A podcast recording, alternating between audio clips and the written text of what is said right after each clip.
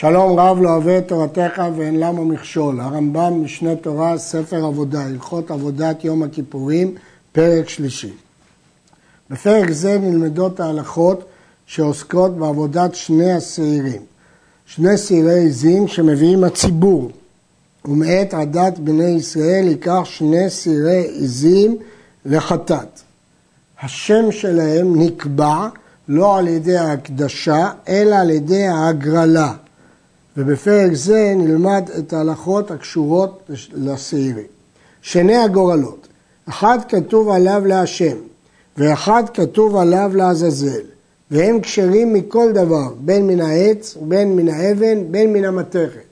אבל לא יהיה אחד גדול ואחד קטן, אחד כסף ואחד זהב, אלא שניהם שווים. בעיקר הדין אפשר לעשות אותם מכל חומר, רק שיהיו שווים. ושל עץ היו, אבל המנהג היה לעשותם משל עץ. ובבית שני עשו אותם של זהב. ומניחים שני הגרלות בכלי אחד המחזיק שתי ידיים, כדי שיכניס שתי ידיו ולא יתכוון. מצד אחד שיוכל להכניס שתי ידיים, מצד שני שלא יכוון לימין ולשמאל. וכלי זה חולו ושל העץ הוא וקל פשמו. הכלי שבתוכו היו מונחים גורלות היה מעץ ושמו היה קלפי.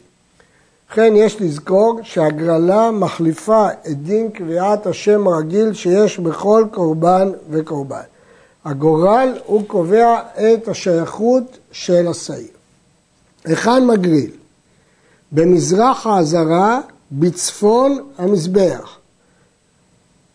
הגמרא מסבירה שהדין הזה הוא לדעת רבי אליעזר בן יעקב, שסובר שהמזבח לא היה מגיע כלל לחלק הצפוני של העזרה, אלא היה משוך לדרום.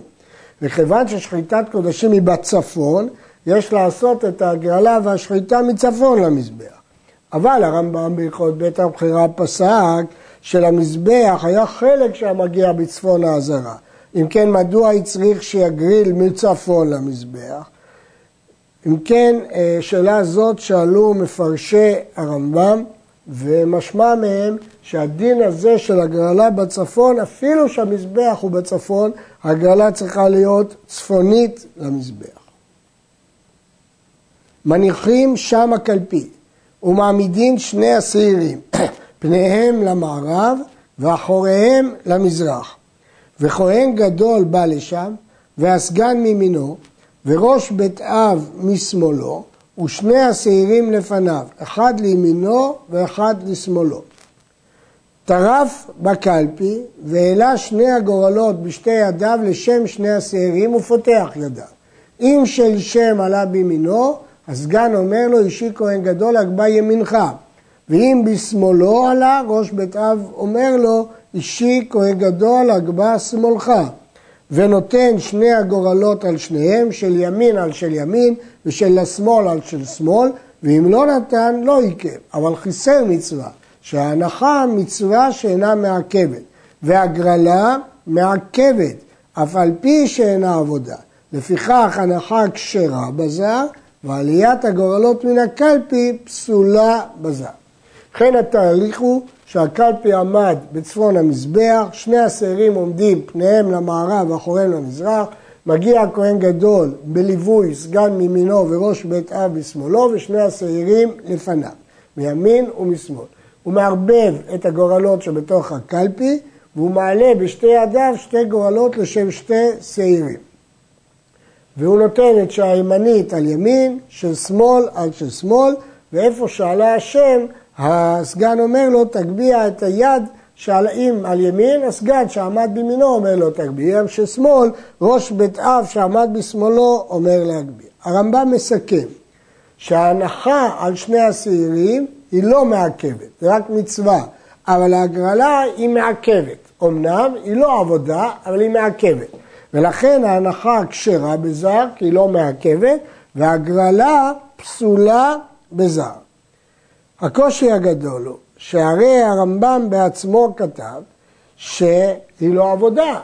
אז מה אכפת לי שהיא מעכבת? למה בגלל שהיא מעכבת היא פסולה בזר?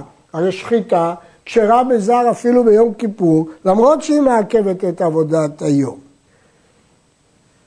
אה, המפרשים מראים שמקורו של הרמב"ם בזה שהוא אומר שהגרלה פסולה לזר, המקור שלו הוא מהגמרא, שממנה משמע שהגרלה צריכה להיות דווקא על ידי הכהן, כתוב בירושלמי, העלייה מתוך קלפי מעכבת ואין הנתינה מעכבת. כן, יש ירושלמי מפורש, פרק ד' הלכה א', שדבריו כדברי הרמב"ם. כדי להבין את דברי הרמב"ם, צריך להבין היטב את תהליך ההגרלה. ברור שהרמב"ם מבין שהקורבן נקבע בשעת הגרלה, לכן זה מעכב. אבל ההנחה על השעירים היא למצווה לעלמא, היא לא קובעת את השם. מה שקובע את השם הוא חייב להיעשות על ידי כהן. וכיוון שמה שקובע את השם זה הגרלה, לכן זה צריך להיות על ידי כהן. וקושר לשון של זהורית, משקל שתי סלעים, בראש שעיר המשתלח. מה זה לשון של זהורית? חתיכת צמר צבועה בצבע אדום. קושרים אותו בראש שעיר המשתלח ומעמידו כנגד בית שילוחו, ולנשחט כנגד בית שחיטתו. מה פירוש לנשחט כנגד בית שחיטתו? זה לשון המשנה, אבל הגמרא מסתפקת. האם הכוונה שמעמידים את השעיר כנגד בית השחיטה, או שקושרים את הלשון של הזהורית על השעיר בצבא כנגד בית השחיטה? למסקנה מוכיחה הגמרא שהכוונה היא לקשירת הלשון ולא להעמדת השעיר במקום שחיטתו. אבל הרמב"ם חזר פה ללשון המשנה ואפשר לדייק בה בשני פנים. ושוחט את פר החטאת ואת השעיר שעלה עליו הגורל לשם. פר החטאת והשעיר של שם שוחט אותם, ומכניס דמן להיכל, ומזה מדם שניהם ביום זה שלוש וארבעים הזיה. בסך הכל יש שלושים וארבע הזיות. ואלו הם. מזה תחילה מדם הפר שמונה הזיות בקודש הקודשים בין בדי אהרון קרוב לכפורת בטפח, שנאמר לפני הכפורת יזה. נשים לב למקום המדויק, בין הבדים קרוב בטפח לכפורת. ומזה שם אחת למעלה ושבע למטה. אלה שמונה הזיות. מניין הגיעו לזה? מפי השמועה למדו שזה שנאמר שבע פעמים יתר על הזיה ראשונה. לכן מגיעים לשמונה, שבע ועוד ההזיה הראשונה. וכך היה מונה, כדי לא להתבלבל, הוא היה מונה באופן מיוחד במינו. אחת, אחת ואחת, אחת ושתיים, אחת ושלוש, אחת וארבע, אחת וחמש, אחת ושש, אחת ושבע. ולמה מונה ככה? שמא ישכח וימנה הזיה ראשונה מכלל השבע. ואחר כך, אחרי הזיה מדם הפר בפנים, מזה מדם השעיר בין בדי אהרון, שמונה, אחת למעלה ושבע למטה, הוא מונה כדרך שמנה בדם הפר, אחת, אחת ואחת וכולי. גמרו את ההזיות בקודש הקודשים, חוזר ומזה בהיכל, בקודש, על הפרוכת, מדם הפר שמונה, אחת למעלה ושבע למטה, שכך נאמר בדם הפר על הכפורת ולפני הכפורת, הוא מונה כדרך שמונה בפנים. וחוזר ומזה מדם השעיר כן על הפרוכת שמונה הזיות, אחת למעלה ושבע למטה, שנאמר בדם השעיר, ועשה את דמו כאשר עשה לדם הפר. הוא מונה כדרך שמנה בפנים. וכל אלו הזיות אינו מתכוון בהם להזות לא למעלה ולא למטה, אלא כמצליף. מה זה המצליף שאליו מדמה הכהן הגדול? הוא שליח בדין שמכה ברצועה את הכרת המלכות. מהי בדיוק הצורה של ההצלפה, זה לא כל כך ברור. האם הכוונה מלמטה למעלה או מלמעלה למטה או בצורות אחרות, המפרשים אה, התלבטו בזה כאן. ואחר כך מערב שני הדמים, דם הפר ודם השעיר, ומזה משניהם ארבע הזיות על ארבע קרנות מזבח הזהב שבהיכל, עוד ארבע הזיות נוסף לכל השמיניות שמנינו קודם, ושבע הזיות על אמצעו של מזבח זה. מה זה אמצע? אמצע הגג של המזבח. אמצע הגג של המזבח. יש גורסים על עצמו של מזבח. וכל אלו השלוש וארבעים הזיה כפי שמנינו אותם עכשיו, טובל אצבעו בדם, טבילה על כל הזיה. לפני כל הזיה צריך טבילה נפרדת. לא שיעזה שתי הזיות מטבילה אחת. הוא שירי אדם שהופך על יסוד מערבי של מזבח החיצון. המעריק נותן סימן להזיות בפנים, בקודש הקודשים, לב, לב נתימות חוכמה, כמו שהלב בתוך הגוף. ההזיות, 11 אה, הזיות בחוץ, סימן להם, ימלא תנקי. אי, כי בהם נקיים ומתכפרים בעוונותיהם. זה סימן של המעריק. אחר כך משלח את השעיר החי ביד איש המוכן להוליכו למדבר, כתוב בתורה איש עיתי, זאת אומרת איש שמוכן, והכל כשרים להליכו, אלא שעשו כהנים גדולים קבע ולא היו מניחים את ישראל להוליכו.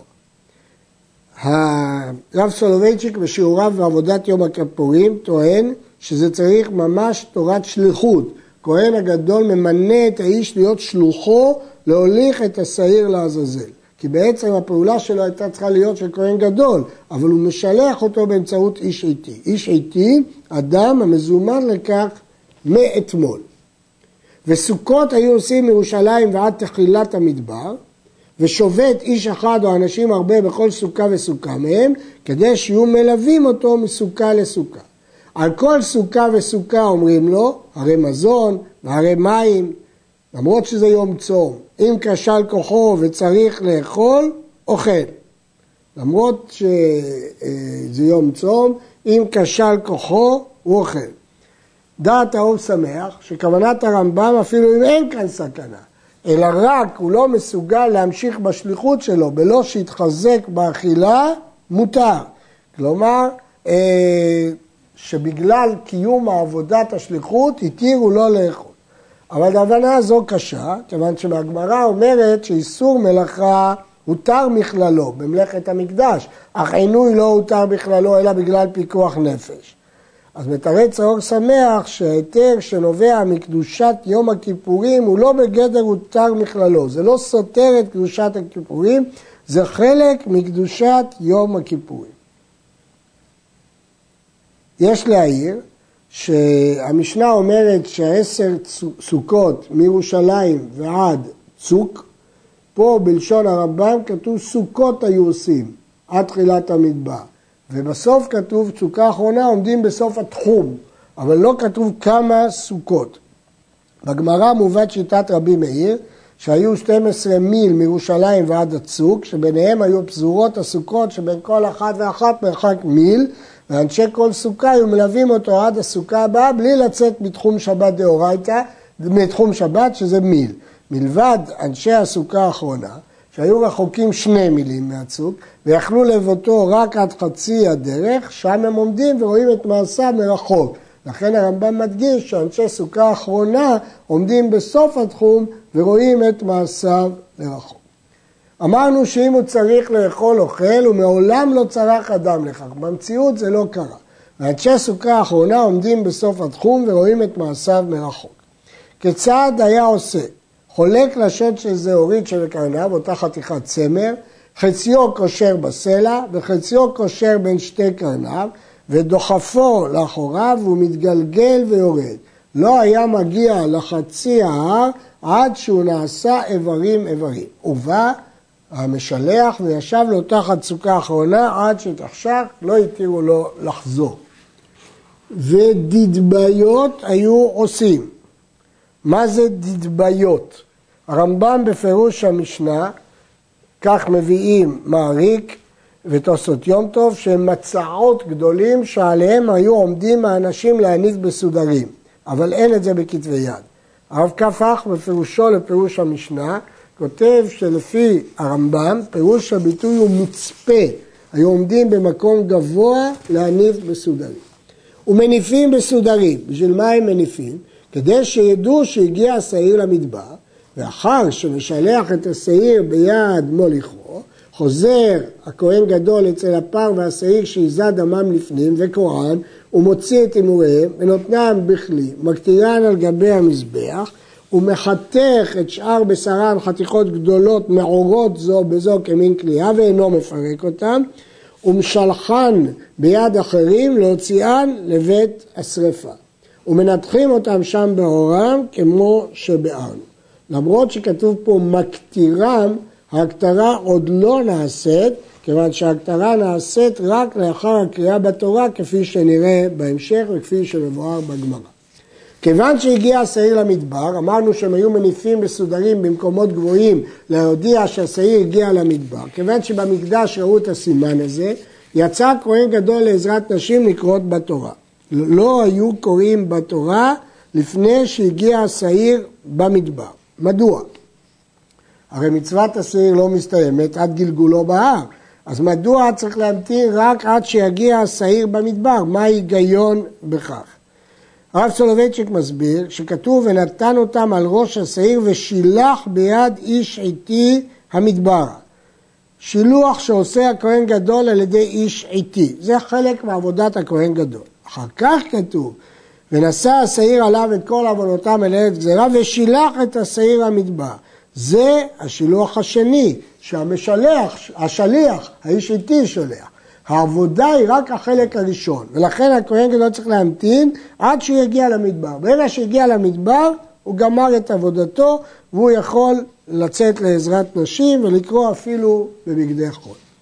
מה מקור הקריאה בתורה כסדר מעבודת היום?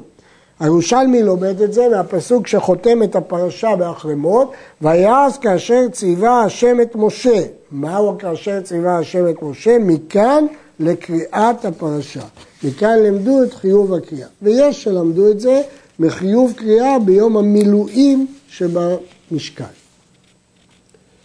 כיוון שהגיע השעיר למדבר יצא הכהן גדול לעזרת נשים לקרות בתורה ובזמן קריאתו שורפים הפר והשעיר בבית הדשא לפיכך הרואה כהן גדול כשהוא אינו רואה פר והשעיר נשרפים ושרפתם כשרה בזר כמו שבארנו. קריאה זו אינה עבודה לפיכך אם רצה לקרוא בבגדי חול לבנים מי שלא קורא ואם רצה לקרוא בבגדי לבן קורא שבגדי כהונה ניתנו ליהנות בהם שלא בשעת עבודה כמו שבארנו כלומר, היא לא מוגדרת כעבודה, אבל היא בתוך סדר העבודה הכללי של יום הכיפורים. כיצד הוא קורא? יושב בעזרת הנשים, וכל העם עומדים עליו, וחזן הכנסת רוצה ספר תורה, נתנו לו ראש הכנסת, ראש הכנסת נותנו לסגן, זה בשביל להראות כבוד לתורה. והסגן נותנו לכהן גדול, כהן גדול עומד ומקבל. בעמידה הוא מקבל את הספר וקורא עומד, להבדיל מן המלך שקורא יושב, כהן גדול עומד כי אין ישיבה באזהרה אלא מלכי בית דוד בלבד. אה, למרות שפה זה רק עזרת נשים, ומקודם אמרנו שהוא יושב בעזרת נשים, אבל כאן כשהוא קורא, הוא קורא עומד, אחרי מות, ואך בעשור בפרשת מועדות עד סוף העניין, וגולל את התורה ומניחה בחיקו ואומר יותר ממה שקראתי לפניכם כתוב. ובעשור שבחומש הפקודים עד סוף העניין קורא אותו על פה. למה קורא אותו על פה? כפי שאין גוללים ספר תורה בציבור. מפני כבוד הציבור לא גוללים את ספר התורה בציבור, זה לא כבוד. ולמה לא יקרא בספר אחר? למה לא יוצא שני ספרים כמו שאנחנו עושים? לפי שאין אחד קורא עניין אחד בשני ספרים משום פגם הראשון. כיוון שזה אותו תוכן, אם הוא יקרא בספר שני, יחשבו שהספר הראשון פסול. בגמרא מובא טעם נוסף, שלא יצטרך לברך ברכה נוספת על הספר השני, שהיא ברכה שאינה צריכה. בעת שקורא מברך לפניה ולאחריה כדרך שמברכים בבית הכנסת, ברכות התורה הרגילות, הוא מוסיף לאחריה בנוסף להם שבע ברכות, ואלו הם, רצה השם אלוהינו, מודים אנחנו לך, סלח לנו אבינו, וחותם בה, ברוך אתה השם, מוחל עוונות עמו ישראל ברחמים. הרי שלוש ברכות כתקנן. וברך על המקדש ברכה בפני עצמה, יהיה עניינה שיעמוד המקדש ושכינה בתוכו וחותם בה ברוך אתה השם השוכן בציון. ומברך ישראל ברכה בפני עצמה, עניינה שיושיע השם את ישראל ולא יסור מהם מלך וחותם בה ברוך אתה השם הבוחר בישראל.